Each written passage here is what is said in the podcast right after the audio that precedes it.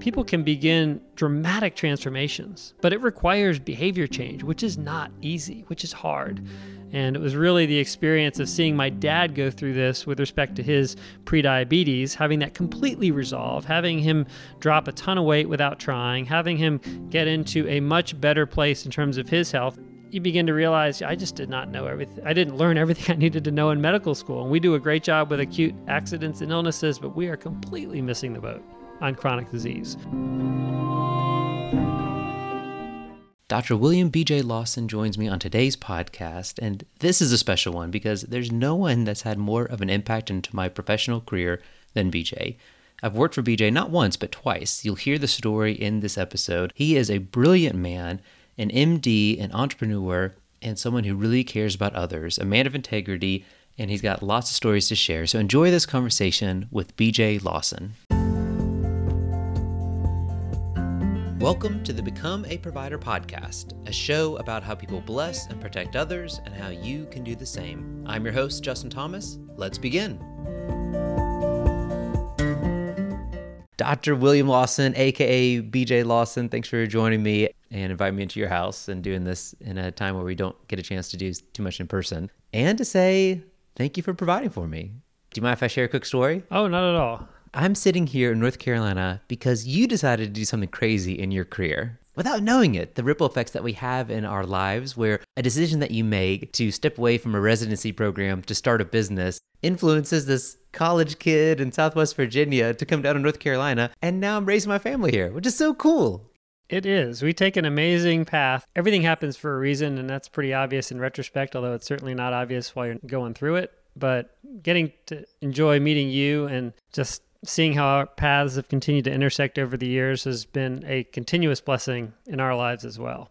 I think that's a really neat part about life, like you said, is you can look back and see where God was working when you had no idea. So before that happened, what made you say that you wanted to become a doctor?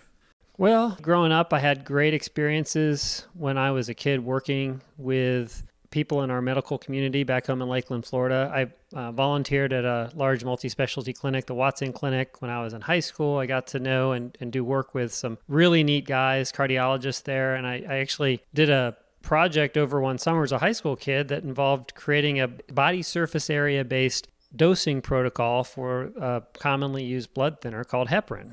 You know, as a high school kid, I was a little bit over the top, but I had really, really good folks that I was working with there, and it was a fantastic experience. And I like the medical environment. I like the idea that you were doing well by doing good and acting in service to others and helping people get better. So it was sort of a natural fit that really did fit in with the ethos of fundamentally doing well by doing good. And going then to engineering school before going to medical school. Engineering was fantastic because it was a great way to look at the world from a problem-solving, systems optimization perspective. And then combining that into medical school just It just made sense. It felt right intellectually at the time. And so you went from Florida to North Carolina, and that's what brought you here to go to Duke. How did Duke get on your radar? I'd be lying if I didn't say something about basketball. I mean, I was a high school senior when Leitner hit the shot. Basketball was certainly part of the draw, but I think the other big part of the draw was my girlfriend, now wife, JoLynn, went to school at Furman University in Greenville, South Carolina, about 4 hours away from Duke. And the other school I was looking at was MIT. And I mean, MIT was fantastic. I had a great time visiting. I gave it serious thought when I was admitted, but the biggest problem with MIT was that it was 12 hours away from JoLynn as opposed to 4 hours away from JoLynn. And then the other issue was, you know, when you visit there in November and the sun's going down at 3:30 in the afternoon, you're like, wow, there's just not a lot of sunlight up here. And Boston's a great city, great place to visit, but I had a tough time envisioning myself actually living there. Talk about ripple effects, where, of course, Dylan played a role into it, and then Leitner shot. And then this is the part that I find fascinating. So you're on a path. You're on a path to become a doctor. And you go through engineering school, you go through med school, and then after that, of course, you're not done. You have to go through a residency program. So tell us about the residency program you decided to do and what happened halfway through. Sure, and I was early on impacted in medical school. I had a great friend in medical school, Melissa Wellens. Her husband, Jay, was a neurosurgery resident at Duke, and that plus the experience of having a good family friend from Lakeland, our hometown, diagnosed with a brain tumor where he came and sought care at Duke, put me right up close with an area of medicine that I'd never really seen before. I'd done a lot of work in and around cardiology as a high schooler, then going into college, continued that interest. But neurosurgery and the neurological sciences really captured my attention from pretty early on in medical school. And I was just blown away, fascinated by the nervous system and the brain and the implications for the brain and what that means for who we are as humans. So I really ended up moving in that direction and ended up applying to and matching in residency to start neurosurgical training at Duke. But all along that path, I always had this mentality that was constantly asking why, in terms of why are we doing things the way we're doing things, and can we make this better? Can we optimize this system? And I think a lot of that comes from engineering school. And it was pretty clear going through medical school, first of all, and looking at the lives of the residents and the physicians and the attendings, you begin to see that there's a lot that happens in the healthcare system and in the hospital in particular that's just, at the time, it was just slow and inefficient, just incredibly burdensome manual paperwork and data gathering. So you begin to look at this from the perspective of someone who went to engineering school to optimize systems and think, wow, there's got to be a better way to do this. So I was a little bit distracted as I got into my clinical rotations in the last couple of years of medical school, working on a software system that would attempt to alleviate the burden of manual pre-rounding. So what this means is when you're a doctor in the hospital, you need to know who your patients are, where they're located, what their test results show. And in the old days, of the late 90s, there wasn't a good way to do that in an automated fashion. You had lots of different systems that you had to log into, find charts, call all this data, hunt and gather it, and then write it onto paper index cards. And as a result, the lowest folks on the totem pole were getting to the hospital at 4 o'clock, 4:30 in the morning to pre-round and write all this information down and then present it to the senior people on the pyramid at 5:30, 6 o'clock for rounds and what have you. And you begin to realize that, gosh, this problem doesn't go away when I go into practice after I leave the academic center. I'm still going to have to figure out a way to get this information. So therein grew the awareness that maybe we could figure out a better way to do this and pull this data electronically out of these different systems. And at the time, the old Palm Pilot organizers were all the rage. Everyone was beaming their business card back and forth. So it seemed like a natural extension of my engineering training, really, to see if there's a way to alleviate this problem for residents at Duke, which then ended up taking on a life of its own with my co-founder Alan Ying and a great team of people that we brought together to help bring this product, this solution to hospitals and help physicians in practice avoid the hassle of having to hunt and gather their data every morning. Yeah, so I love that. So you're using your engineering background to say, like, here's a problem. And maybe you were like on the lower end of that totem pole, like, why do I want to get there early and do all this data gathering? Exactly.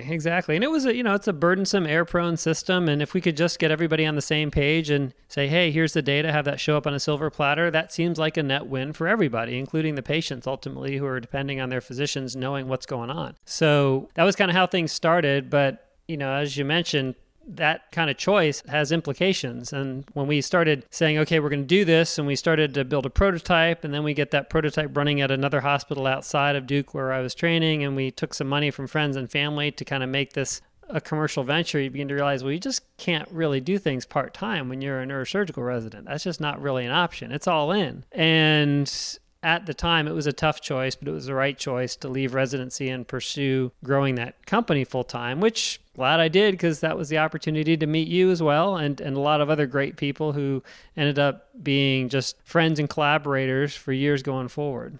Wow. Well, take me back to that moment where you had to make that decision, because I know what it's like to have a part-time hobby and passion, right? And then you, all of a sudden this balloons into something big, especially when you take people's investment money. And so when was that moment that you had to make that call?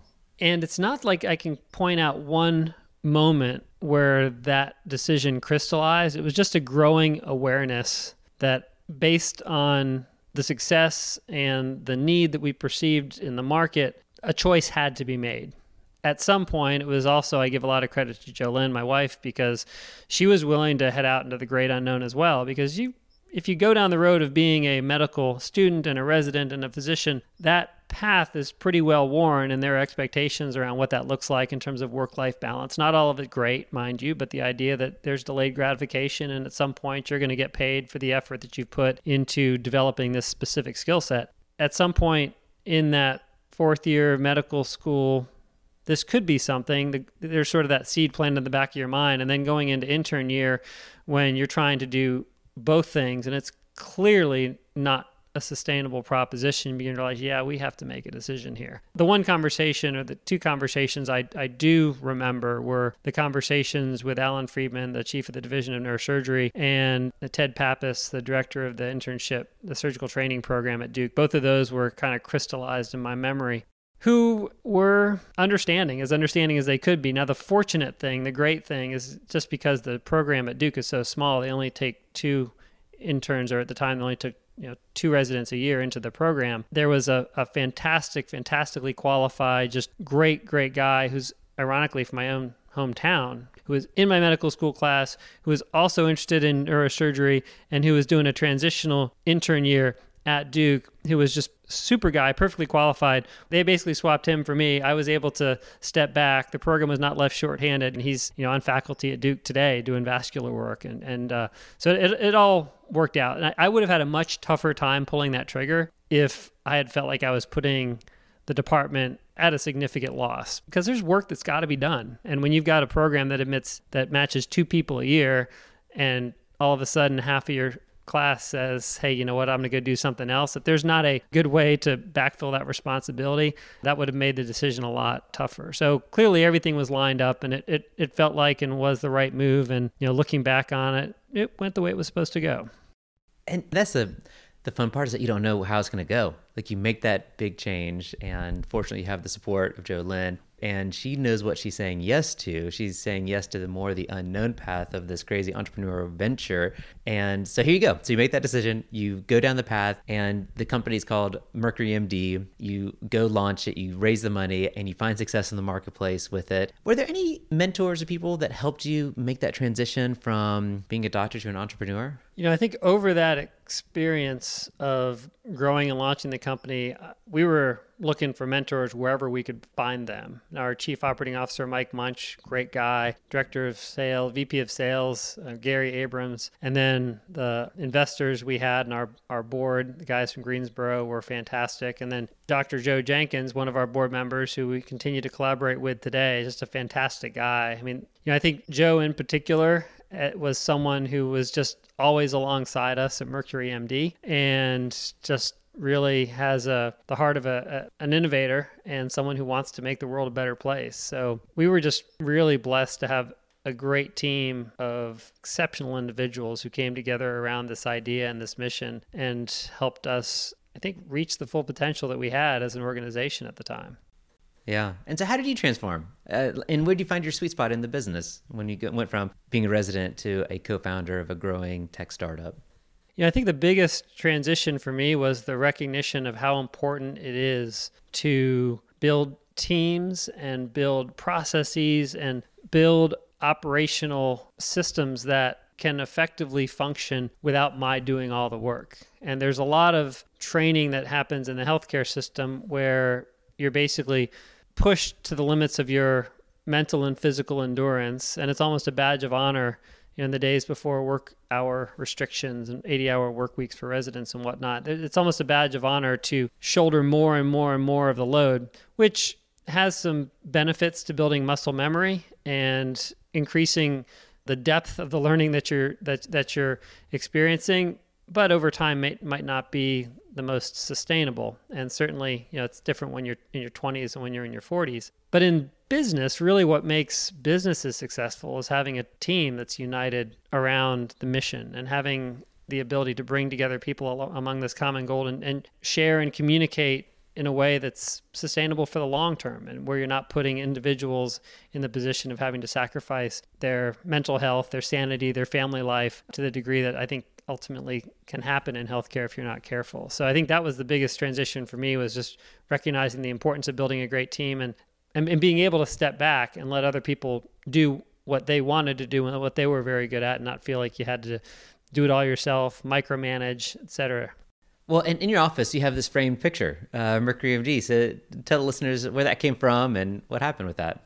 Well, that's a precious memento. I think the experience we had ultimately led to the acquisition of Mercury MD by Thompson Corporation back in 2006, I believe. And that was just, the signed memento of all the folks who were on the team when that acquisition happened, which that was an education in itself too. And I think the folks on the management team and everybody in the organization who went through that process learned a lot about the transition from a scrappy 70-some person startup to a large corporation. And you know, we continue to apply the lessons that you've learned through going through a process like that in life today as well. Well, it's just so great because, like I said, you did all the hard work. You make the decision. You identify the problem and the challenge. Then you make the decision to leave residency, start the business, make it a success. And then it allows opportunities for people like myself just to jump into this great organization and culture that you created with a clear vision of data in every hospital. I just thought that was so great, the clarity of knowing data in all the hospitals. And so we were out there to try to help improve that. And you did such a wonderful job of painting the picture alongside your co-founder. And then the story that I love to share too is you trained me on the software, which was so neat because here I am as a new employee, and then we have the co-founder, the physician, the doctor come into the room, and there's a level of expectations of you almost expect to be talked down to, but then how you presented it was so humble and gracious and just sharing with us like, hey, I want to make sure you understand what the process is like. And so here's what the doctor's feeling. Here's the frustration. Here's the technology, what we just built. That was just really refreshing for me to see leadership communicate in such a real and authentic way. Well, it's great to hear you say that. And I think one of the things that made our organization successful at the time was that we really did approach solving this problem as something that we're doing for the benefit of others. This isn't predatory corporatism in the sense that we're trying to establish a position that's going to force people to pay us money. This is a chance to create some real value and practice what I have come to really appreciate is honest, virtuous capitalism, which is really how we can do well by serving other people and meeting other people's needs and putting something into the marketplace that allows folks to get home from the hospital quicker. It allows doctors to have a better, more fulfilling home life because they're not constantly burdened by stuff that's going on back at the hospital back in the day. So, you know, it is and it was a mission at the time. And I think that's ultimately what makes great organizations is when you've got a mission. And it's funny, you can remember the mission statement. That's like branded into all of our brains, right? Data to every user in every hospital. And you fast forward to today, you know, what are we doing? We're talking about reversing chronic disease and that clarity of mission, that clarity of initiative to know that this is a way that we can go about in our daily lives and make the world just a little bit better of a place, you know, and to show people what's possible in their lives to just move a little bit in the direction towards a better, more fulfilling, happier existence. You know, why not focus on that stuff? Yeah. And that's rewarding work, right? And so it would have been too easy for you to continue down the path of a corporate executive, just like it would have been too easy for you to finish up your residency program when you saw this opportunity with Mercury MD, because after the acquisition, you decided to chase a new lion, and that was going into politics for a season. So what do you want to reflect on during that season of your life? Yeah, that was a short season, fairly impactful, learned a lot. I was extremely motivated and concerned by what I perceived to be just a lack of appreciation for honest dialogue and servant leadership in our political system. And I think my specific interest was piqued hearing a now retired Texas congressman named Ron Paul speak at a debate in South Carolina, where he basically just said, hey, you know what, our foreign policy, the stuff we've been doing overseas doesn't make a whole lot of sense. And then watching how he was just pilloried and just personally, just the vitriol that was directed against him personally as a result of expressing an opinion that was, in my mind, a rational opinion that deserves some conversation, you begin to realize, wow, this system is just not set up to reward honest dialogue. And that, coupled with, I think, a growing awareness of the importance of healthcare as a political issue as well as a personal issue, as we were going into that season, I threw my hat in the ring and ran for U.S. Congress in North Carolina's 4th District in 2008 and then again in 2010, which at the time, had I known more, it was predestined to be unsuccessful just given the demography of the districts. When you look at a district that has been represented by the same congressman for, you know, at the time, I think 22 years or something, it was not a district that you could flip in terms of the election, but it was a good conversation. And we gave out probably 70,000, 80,000 copies of bound copies of our U.S. Constitution and Declaration of Independence with really just a simple idea that, hey, you know what, Washington actually does have a rule book. And if we aren't excited about the results that we're getting from our federal government, maybe we should compare its behavior to what was articulated in our founding documents in terms of the reason we have a government. And do we live in a democracy? Everyone talks about spreading democracy, but is democracy not better understood as two wolves and a sheep voting on what to have for dinner? And in fact, the reason we have a constitutional republic and not a democracy is that we can protect the rights of the ultimate minority, which is the individual. It's a sheep. And just have a rule book that says, you know what, we need to actually respect the life and the liberty and the pursuit of happiness of the individual, who is the ultimate minority. So having that sort of philosophical framework and thinking that maybe we should be talking about healthcare as a system that should be pursuing health as opposed to simply medicating disease. So that's what I did for 4 years. And, you know, we didn't win votes, but we had a great grassroots campaign, and we actually did move the needle on some local elections at the time, and met some good people and some folks who continue to be friends and collaborators to this day.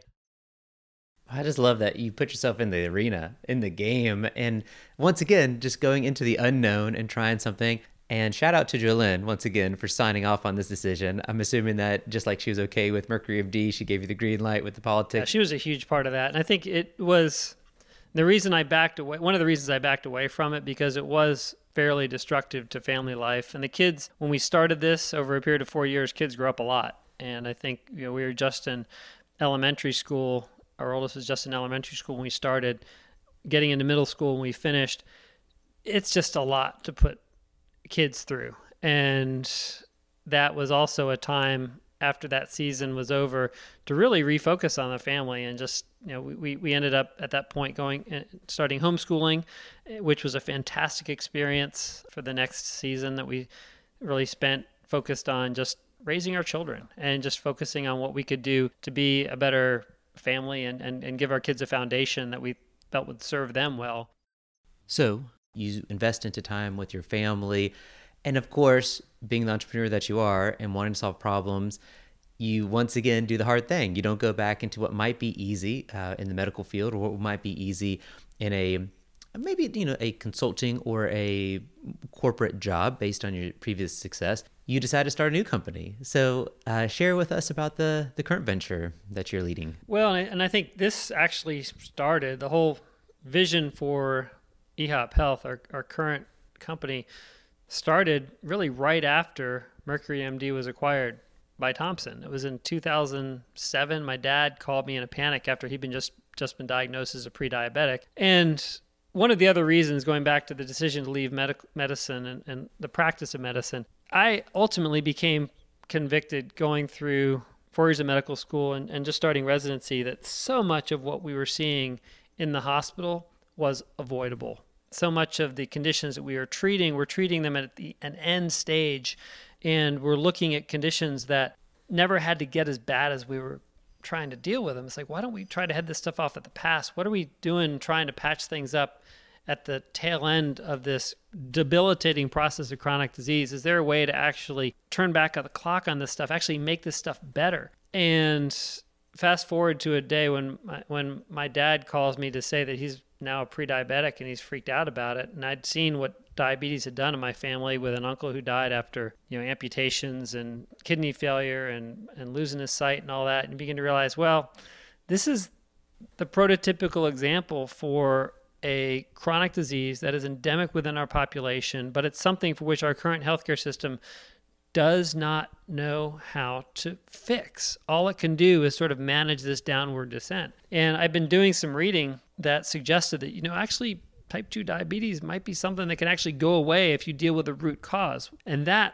really hit me because, right, going back to all the way back to engineering school, it's understanding root cause analysis. What's actually causing this problem that you're trying to fix, and how can you optimize the system? Why aren't we having those conversations about healthcare?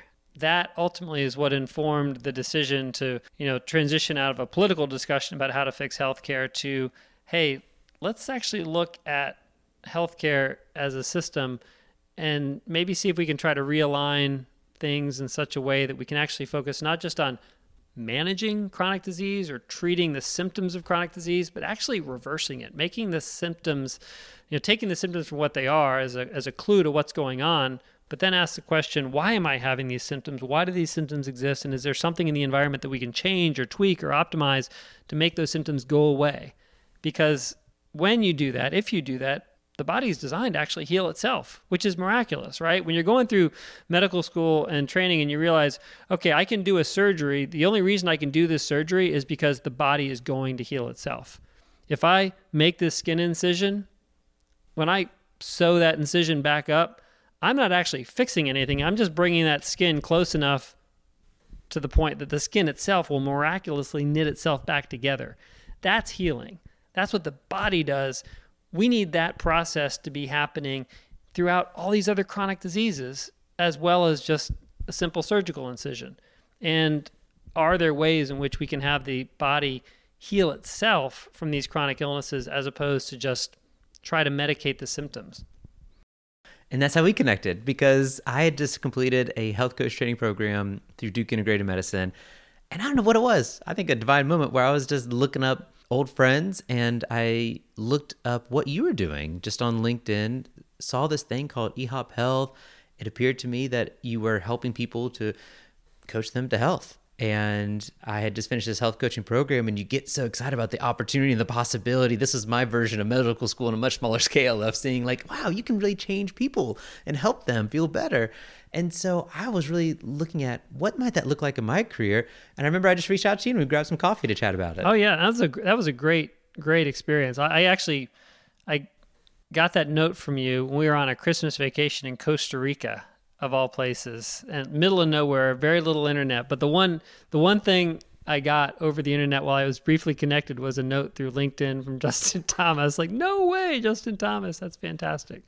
So yeah, happy to set up that coffee, and certainly glad that we reconnected, because it was clear that we were supposed to continue our collaboration at that point in time after our brief separation, during which you did all kinds of cool and amazing things in Ireland and beards and whatnot. And, you know, here we are talking about reversing chronic disease. But yeah, it's just such a fantastic wake-up call to realize that, you know, we're actually gifted with this body that, generally speaking, has the ability to heal itself. And it's really a question of changing behaviors and understanding that the environment around us has changed so much over the past 40 to 50 years that when you look at our current trajectory of chronic disease, we're not the problem. It's not our fault. It's not that we as humans are suddenly genetically defective. We've just been dropped into an environment where we are being constantly bombarded by stuff that is completely out of alignment with who we are as humans. And the sooner we realize that, and the sooner we avoid the stuff that's hurting us and just fill our bodies with stuff that nourish us and help our bodies restore and repair themselves, people can begin dramatic transformations. But it requires behavior change, which is not easy, which is hard. And it was really the experience of seeing my dad go through this with respect to his prediabetes, having that completely resolve, having him drop a ton of weight without trying, having him get into a much better place in terms of his health.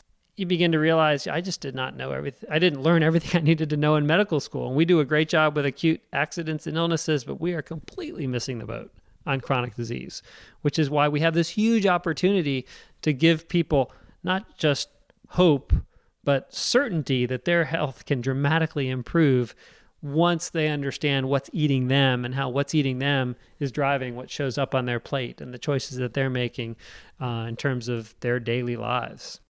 And isn't it great that you had, I've heard you say it, no classes in health and nutrition as a medical student, and here you are leading a health and wellness company focused on reversing chronic disease? Yeah, it is pretty stunning. And I think, you know, to be fair, the medical system we have reflects the training of the people who go through it. We didn't have any classes on nutrition in medical school. Of course, you have classes on physiology, and you understand the nuts and bolts of how different fuels are metabolized in the body and so forth. But understanding the actual importance of what you eat or what you don't eat in terms of driving different disease processes, that never really came up. Everything we're doing is really predicated on managing symptoms and medicating symptoms. So that conversation has taken us to a certain place. Here's where we are. We can either look at our current reality and say, do we like this? Is this acceptable? Is this good? Is this the best we can do? Or we can look at the current reality and say, hey, you know what? Maybe there's a different way to look at this problem that we're facing of chronic disease, whether it's diabetes, high blood pressure, obesity, or any of the downstream effects that turn into autoimmune inflammatory diseases like rheumatoid arthritis, psoriasis, bowel conditions, neurological conditions, and even cancer. I mean, these are being driven by a process of chronic inflammation in the body. So what other questions could we ask about how to optimize our world, our life, our health, so that the chronic inflammation that we're experiencing just stops, just goes away, and kind of get into a position where we are more living in alignment with how we're designed, which ultimately is really, I think, should be the goal for most people once they understand what we're up against in terms of our enemies that we face in terms of our health. Well, I just want to say thank you for making such bold decisions in your career, because it has directly influenced my whole life. I mean, it's just crazy to say. I just want to say thank you for being so brave and bold in your career and always looking out for other people. I think you're a great example of being a provider, whether it was that professional track. I'm sure you did great things in medical school and residency that I don't even know about, and then even just getting into the program that you were one of two. That's amazing. And then just being bold and brave to go into the entrepreneurship venture that you did that directly hired me, and then even the things that you did indirectly to just want to solve problems and help people, whether it's through politics or starting businesses, and then being open to collaborating and creating just a healthy culture, which I just so appreciate. I guess it boils down to being open to possibilities, right? In the sense that if you're willing to be open to the possibility that what you did yesterday might not necessarily be what you're supposed to do tomorrow, but just kind of be open to what door might God be opening to, hey, this is something to check out. I can't say it's been easy at the time to make those kinds of decisions, but at the same time, they always seem like the right thing to do. And the other thing that really helped is picking the right spouse, because having a partner like JoLynn, who's been game to try this, that, and the other thing, and comfortable with stepping off a little bit into the unknown. It's just been an incredible journey to get to this point. But at the same time, I feel like we're just getting started, because this current mission that we're on to try to help people truly feel their best and understand that the next 5 years of their life does not need to be anything like the last 5 years of their life. This is something where there's at least a generation's worth of work in terms of raising this awareness and helping people understand just how wonderfully gifted we are in terms of our body as a unique creation. Yeah, we'll just have to see. I don't think the journey is by any means complete. I have no idea where it's going to go, but the fun part has been collaborating with you and our health coaches and the rest of the team, getting it to this small organization that we are today, but still with the opportunity and the goals to positively influence a lot of people. It's exciting to see what will happen. Yeah, who knows? I always say that to Amy. Like, I really am curious where we're going to be a year from now. It is. Well, and the other thing I think that helps is having friends who are willing to step outside the lines as well. So it always helps when I can look at you and what you did as equally inspiring for me, whether it's, turning into a cow farmer or just deciding, hey, I'm going to go to Ireland and pursue an MBA. I mean, those are picking up roots and making dramatic shifts. So I think when I look at our kids and how they're maturing and moving through life, what I hope and I pray for them is that they find friends and colleagues and folks that they can engage with who are going to bring out the best in them and let people into their circle who are going to not push them, but just encourage them to think outside the box, ask good questions, and see where their path leads, because we don't know. The other big reason that I think JoLynn and I were comfortable stepping out in these different directions is that when you see so many people through the healthcare system with their lives and potential cut short, you really value every day. And when you're, I looked at running for Congress, and I've been cancer-free for 36 years. And I was 36 years when I started running or whatever. It's like, yeah, I don't know what tomorrow's going to look like, but why not? Only here once. Just take advantage of it and see what you can learn in the process. That's a great attitude. Well, thank you for sharing. As we wrap up, once again, thank you for, I love your story. It's a great one. It's so inspiring. And as we wrap up, during this time of COVID-19 and just a crazy, stressful year, what are ways that you are seeking to be provided for in this season of life for yourself? That is a great, great question. And, you know, COVID has been such a remarkable experience to live through. I was extremely concerned about coronavirus in January, February, March, seeing what was going on in China and then following the early data. But the more we've learned about this thing and the more you realize that, no, this is actually a treatable condition if you are high risk, and most people are not high risk. And if you're not high risk, this is really just another virus that our bodies are designed to combat. The single biggest risk factor for bad outcomes is having out of control diabetes. It's diabetes, metabolic disease. It's the stuff that we know that's endemic that impacts our body's immune system's ability to fight back. So just everything that we can do, and what I've been trying to do is just manage stress, continue to focus on living a healthy life as best I can so I can take care of myself, so I can show up for other people, and then helping our family adopt that same mantra, that same lifestyle to say, look, let's just focus on our overall health because we're built to be here. It's not an accident that we're here, and this is not some deadly bug that's designed to wipe out the world. That is quite clear at this point, and there are specific risk factors that increase the odds of a bad outcome. And what we can do is control what we can control. And if you can't control it, it's not worth worrying about. But there is a whole lot that we can control in terms of our metabolic health and the health of our immune system. And that's where we can focus for ourselves, as well as to give hope to others who might have been, you know, unduly concerned or excessively concerned. The one thing that I saw that started to give me a lot of hope way back in June was a paper published in the journal Cell, peer-reviewed journal, great authors from great centers who looked at people who had never seen the coronavirus before. They were supposed to be naive to this quote unquote novel coronavirus, but yet about 50%, about half of these people had T cells, had immune system cells that would recognize and react against the coronavirus. You begin to realize at that point, okay, it might be hazardous to folks who are suffering from the most common chronic diseases that we all need to address today, but it's not something that our bodies aren't designed to handle. We just need to take care of ourselves, and in doing so, make ourselves more resilient against this and other future threats that we may run into. Yeah, that's inspiring. So, well, thank you for sharing. This has been a wonderful interview. Any last parting words of encouragement for our listeners here?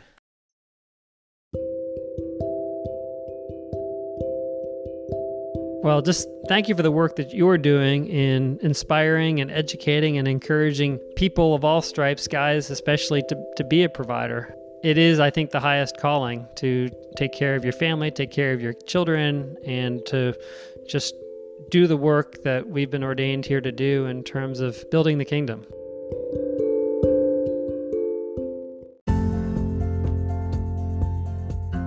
Thank you for listening to this episode. Before you take off, I wanted to ask if you would enjoy getting a short email from me every Wednesday called A Kind Word. It provides a little positivity to help you get over hump day. It's free and shares highlights of things that have brought me joy over the past week. If you want to start getting a kind word from me, simply sign up at justinthomascoaching.com by entering your email address, and you'll get the next one. That's justinthomascoaching.com. Thanks again for listening. Bless and protect.